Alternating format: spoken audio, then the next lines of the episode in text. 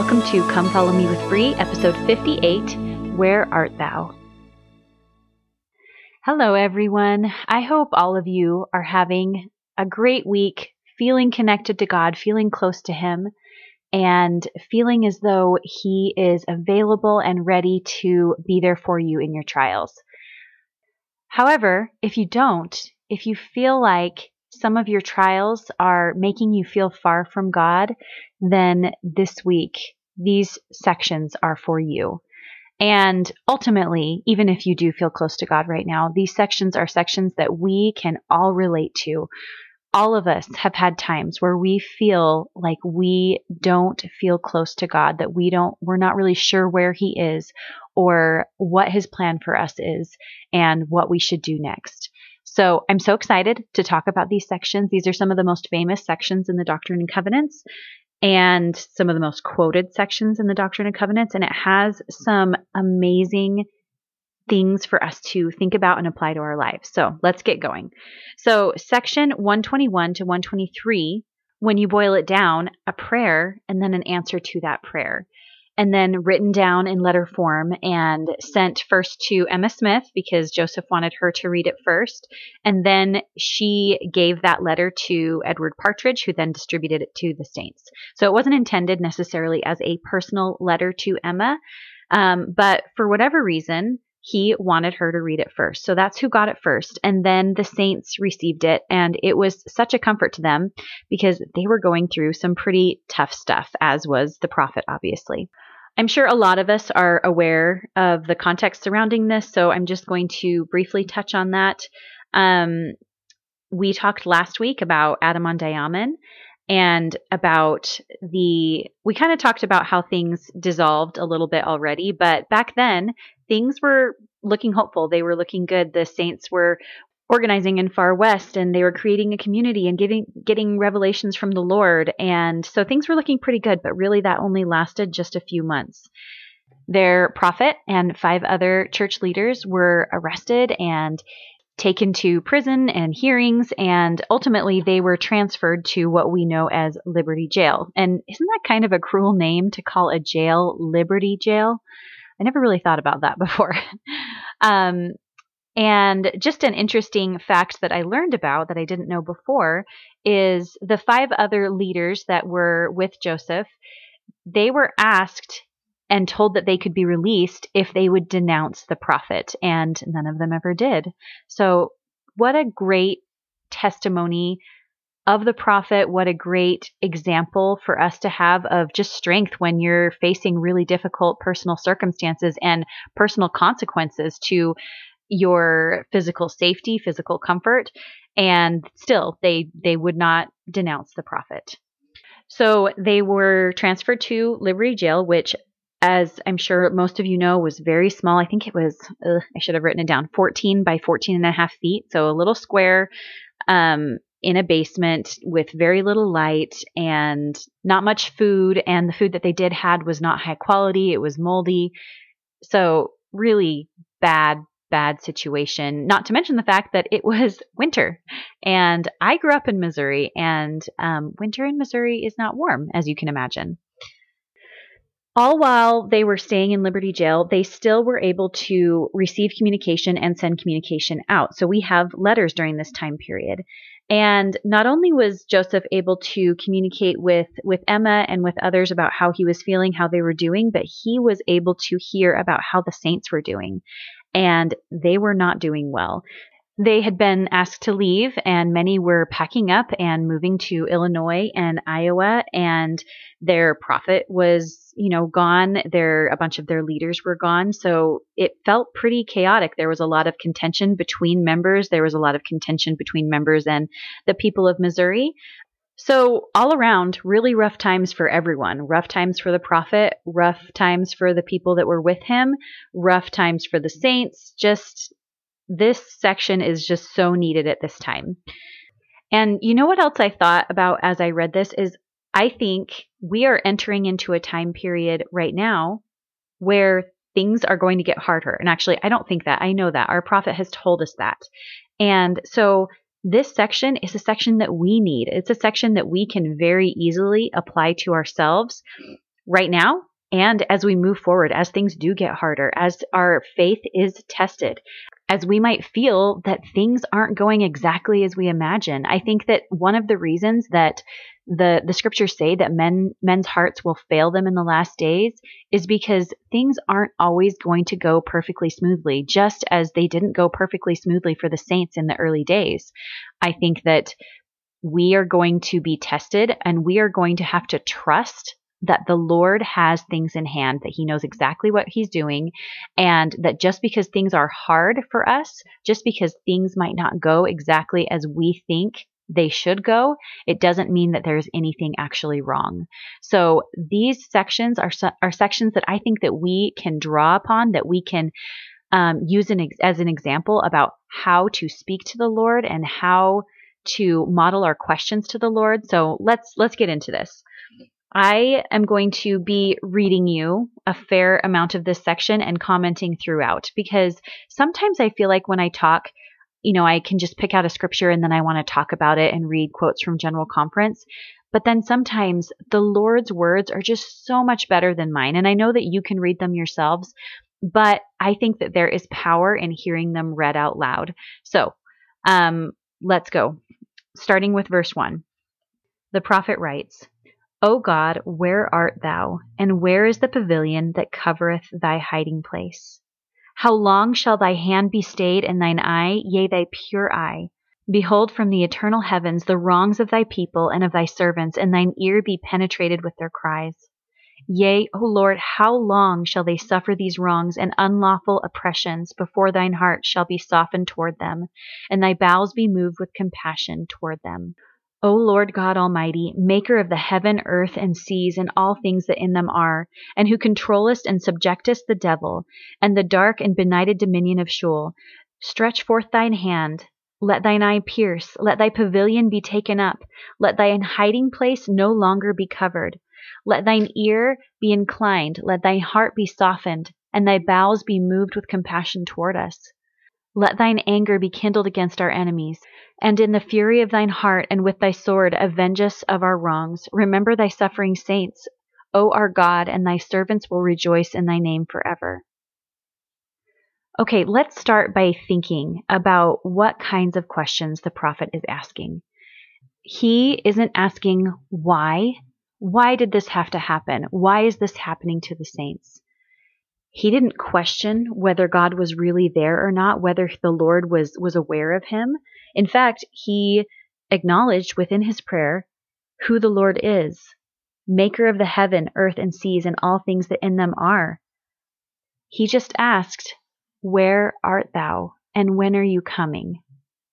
Now, I want to read a quote from Henry B. Eyring. He says, "In the depths of his anguish in Liberty Jail, the prophet Joseph Smith cried out, O God, where art thou? And where is the pavilion that covereth thy hiding place? Many of us, in moments of personal anguish, feel that God is far from us. The pavilion that seems to intercept divine aid does not cover God, but occasionally covers us. God is never hidden, yet sometimes we are, covered by a pavilion of motivations that draw us away from God and make him seem distant and inaccessible. Our own desires, rather than the feeling of thy will be done, create a feeling of a pavilion blocking God. God is not unable to see us or communicate with us, but we may be unwilling to listen or submit to his will and his time.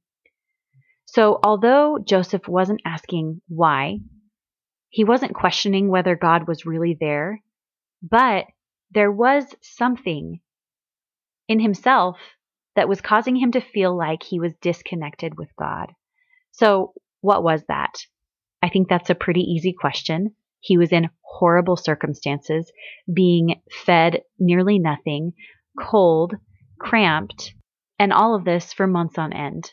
All while he's hearing about all of the horrible persecutions being heaped upon the saints. So it's not surprising that he felt that disconnect, that he was wondering where God is and when he was going to help his saints.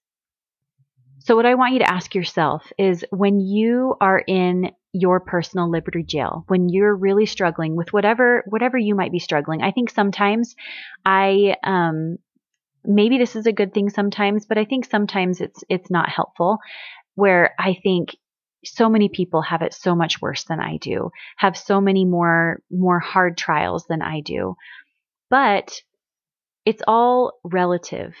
All of us, no matter what stage of life we're in, no matter if our trials are would seem to be hard to someone else who has it quote unquote far worse than we do, we all have times when our mountains feel big.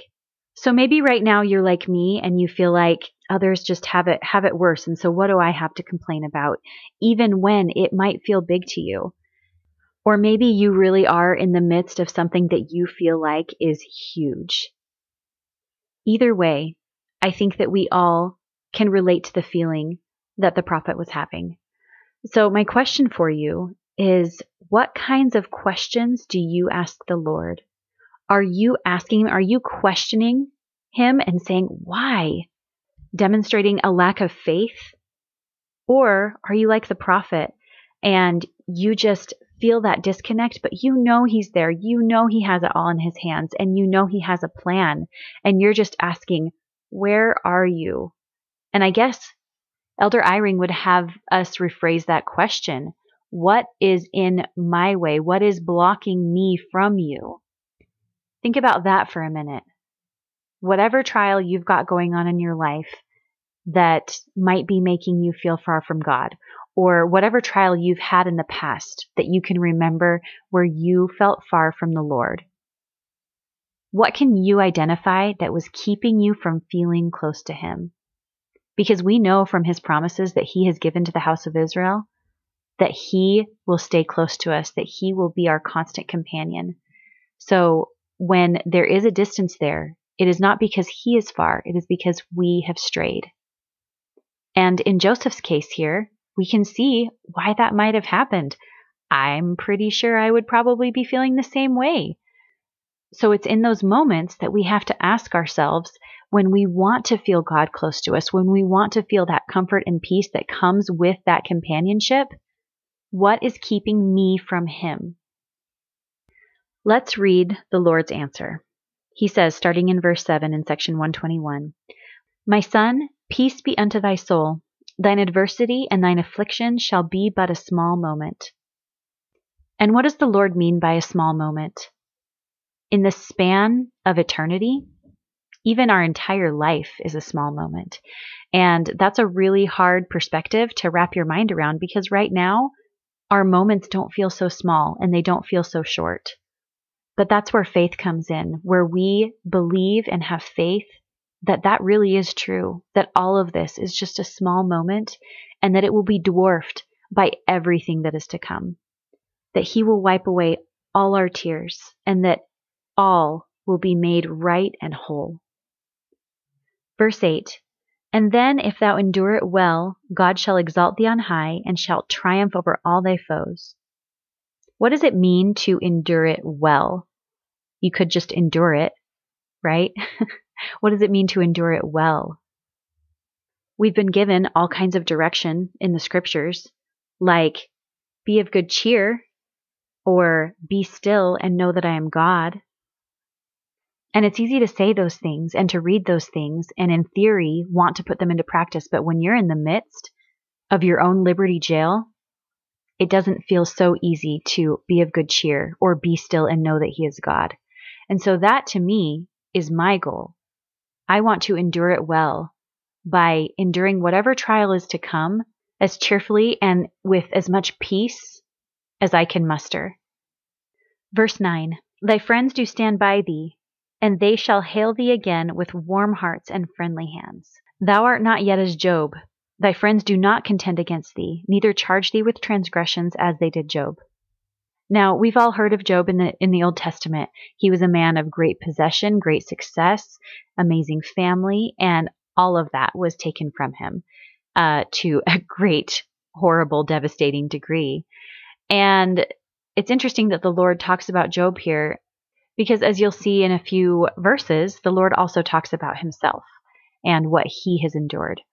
And I think being reminded of people who have had it worse than us it can have a couple of different effects depending on how we choose to view it. We can just be annoyed and decide that that's not helpful and not allow that to help us. But when the Lord says it, it kind of um, it's a lot different than if I were to say that to you, because the Lord has actually endured it all. He has actually descended below all things. So when He says it, when He who is all knowing says it, it has some weight to it. So if you and I are not like Job yet, we can choose to draw some comfort from that. It is possible to remain faithful, to be faithful all the way to the end, no matter how hard it gets, no matter how hard our trials become. We are told here that it is possible to remain faithful.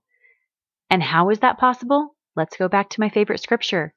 If we rely on the rock of our Redeemer, if we build our foundation on Jesus Christ, we cannot fall. He will support us to the very end. Helaman 5:12 and now, my sons, remember, remember that it is upon the rock of our Redeemer, who is Christ, the Son of God, that ye must build your foundation, that when the devil shall send forth his mighty winds, yea, his shafts in the whirlwind, yea, when all his hail and his mighty storm shall beat upon you, it shall have no power over you to drag you down to the gulf of misery and endless woe, because of the rock upon which ye are built, which is a sure foundation, a foundation whereon if men build, they cannot fall. I mentioned this last week, but I'm going to mention it again. President Nelson has asked us to take unprecedented measures to shore up our foundation. And that is how, when we are in our own liberty jail, that we can have faith that we can endure all things because he is our foundation. A foundation whereon if men build, they cannot fall. It is not possible. So when you are asking the Lord questions, when you are unsure about what direction your life needs to take, what the next right thing is, or if you're unsure about where He is, why you can't feel Him, don't ask why He is hiding. Ask what is blocking your view. And be humble enough to accept that answer and then to get it out of the way. Use His help, use His grace, use the atonement to get that thing out of the way because He is there for you. And once you get it out of the way, once you can feel Him, once you feel Him as your companion, just focus on doing the next right thing because He will lead you. He will show you where to go. He will show you what decisions you need to make. He will show you where you need to be brave and where you need to step out of your comfort zone to accomplish the work that He has for you to do. And the work He has for you to do, I promise you, is great because He makes small things great. I want to skip ahead to verse 26. God shall give unto you knowledge by the Holy Spirit, yea, by the unspeakable gift of the Holy Ghost, that has not been revealed since the world was until now, which our forefathers have awaited with anxious expectation to be revealed in the last times, which their minds were pointed to by the angels, as held in reserve for the fullness of their glory. A time to come in which nothing shall be withheld, whether there be one God or many gods, they shall be manifest all thrones and dominions, principalities and powers shall be revealed and set forth upon all those who have endured valiantly for the gospel of Jesus Christ. And also, if there be bounds set to the heavens or the seas or to the dry land or the sun or the moon or the stars, all the times of their revolutions, all the appointed days, months, and years, and all the days of their days, months, and years, and all their glories, laws, and set times shall be revealed in the days of the dispensation of the fullness of times according to that which was ordained in the midst of the council of the eternal God, of all other gods before this world was, that should be reserved unto the finishing and end thereof, when every man shall enter into his eternal presence and into his immortal rest. How long can rolling waters remain impure? What power shall stay the heavens? As well might man stretch forth his puny arm to stop the Missouri River in its decreed course, or turn it upstream, as to hinder the Almighty from pouring down knowledge from heaven upon the heads of the Latter day Saints. Guys, there is so much more than we can see right now. If we endure it well, if we remove whatever pavilion is covering us, is separating us from the Lord, we get to know all that eventually. It's just mind blowing. It's amazing. It makes so much sense. It's so logical that there is so much more that we cannot see right now. And if we endure it well, if we stay close to Him, that is what our future holds. And that, man, that is incredible. and worth all of our effort, worth our small moments that don't feel so small. Eventually, it will all be overtaken by this grand, amazing plan of who we can become, who our human family can become, and ultimately who our God is. He is more than we can possibly imagine right now. So, how can we make sure that we are one of these people who gets to realize to its full potential all that Heavenly Father has planned for us? It says next in verse 34 Behold, there are many called, but few are chosen. And why are they not chosen? Because their hearts are set so much upon the things of the world and aspire to the honors of men that they do not learn this one lesson that the rights of the priesthood are inseparably connected with the powers of heaven, and that the powers of heaven cannot be controlled or handled only upon the principles of righteousness. That they may be conferred upon us it is true. But when we undertake to cover our sins or gratify our pride or vain ambition or to exercise control or dominion or compulsion upon the souls of the children of men in any degree of unrighteousness, behold, the heavens withdraw themselves. The Spirit of the Lord is grieved, and when it is withdrawn, amen to the priesthood or the authority of that man. And I want to add in there women too. When we unrighteously use our authority or seek to gratify our pride or cover our sins or vain ambition, that is when we lose the compensatory spiritual power that we are promised as Latter day Saints. Verse 38 Behold, ere he is aware, he is left unto himself to kick against the pricks, to persecute the saints, and fight against God. We have learned by sad experience that it is the nature and disposition of almost all men, as soon as they get a little authority, as they suppose, they will immediately begin to exercise unrighteous dominion. Hence, Many are called, but few are chosen. No power or influence can or ought to be maintained by virtue of the priesthood, only in persuasion, by long suffering, by gentleness and meekness, and by love unfeigned, by kindness and pure knowledge, which shall greatly enlarge the soul without hypocrisy and without guile, reproving betimes with sharpness when moved upon by the Holy Ghost, and then showing forth afterwards an increase of love toward him who, whom thou hast reproved, lest he esteem thee to be thine enemy, that he may know that thy faithfulness is stronger than the cords of death. Let thy bowels also be full of charity toward all men, and to the household of faith, and let virtue garnish thy thoughts unceasingly, and then shall thy confidence wax strong in the presence of God, and the doctrine of the priesthood shall distill upon thy soul as the dews from heaven. The Holy Ghost shall be thy constant companion, and thy scepter an unchanging scepter of righteousness and truth, and thy dominion shall be an everlasting dominion, and without compulsory means it shall flow unto thee for ever and ever. There are so many good things. I, I don't even know what to talk about in there. Let's start with probably my favorite part by kindness and pure knowledge, which shall greatly enlarge the soul without hypocrisy and without guile.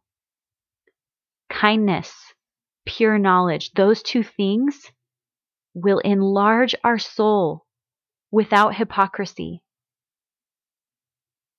I, I don't really even know how to elaborate on that, but think how awesome that is. Kindness and pure knowledge. My next favorite part is let virtue garnish thy thoughts unceasingly, and then thy confidence wax strong in the presence of God. What would it feel like to have confidence in the presence of God? To know that you did all you could, everything you said you would, and be able to stand confidently in front of Him and bask in the joy of being in His presence. And the next part says, The doctrine of the priesthood shall distill upon thy soul as the dews from heaven. When I read that, I feel like I felt some small portion of this where I read the scriptures, I listen to the general authorities, and even when something rubs me ever so slightly the wrong way, when I am humble, when my heart is in the right place, when my thoughts are virtuous, it all falls into place in my mind. The doctrine all makes sense.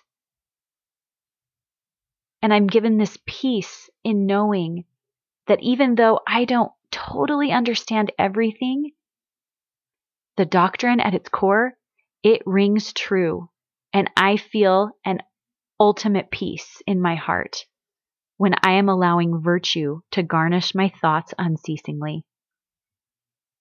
And then the last promise the Holy Ghost shall be thy constant companion. Although Joseph was a great example of not asking the Lord why or questioning whether he was there or not, he got that wrong when he asked where the Lord is hiding because the Lord does not hide from us. The Holy Ghost shall be thy constant companion. When we do, when we have our heart in the right place and we go and do what we are supposed to do and we let virtue garnish our thoughts, the Holy Ghost shall, not maybe will, not can be thy constant companion. When those things happen, when you hold up your end of the bargain, the Holy Ghost shall be thy constant companion. And thy scepter, an unchanging scepter of righteousness and truth, and thy dominion shall be an everlasting dominion. And listen to this. Really think about this word, this phrase. And without compulsory means it shall flow unto thee forever and ever. It's always been about choice. And we know that we have the capacity to become like our Father in heaven, like Jesus Christ, and that we will have dominion. Thy dominion shall be an everlasting dominion without compulsory means. So as we reach that capacity, let's go back to verse 36. The rights of the priesthood are inseparably connected with the powers of heaven. So, in order to wield the powers of heaven, when we eventually become who we are supposed to become, we need to be worthy of the powers of the priesthood. It says next that the powers of heaven cannot be controlled nor handled only upon the principles of righteousness.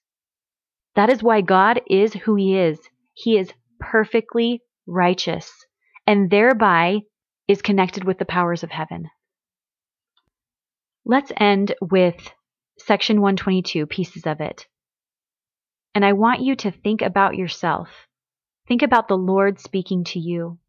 Verse 5 If thou art called to pass through tribulation, if thou art in perils among false brethren, if thou art in perils among robbers, if thou art in perils by land or by sea, if thou art accused with all manner of false accusations, if thine enemies fall upon thee, and if thou shouldst be cast into the pit or into the hands of murderers, and the sentence of death be passed upon thee, if thou be cast into the deep, if the billowing surge conspire against thee, if fierce winds become thine enemy, if the heavens gather blackness, and all the elements combine to hedge up thy way, and above all, if the very jaws of hell shall gape open the mouth wide after thee, Know thou, my son, that all these things shall give thee experience and shall be for thy good.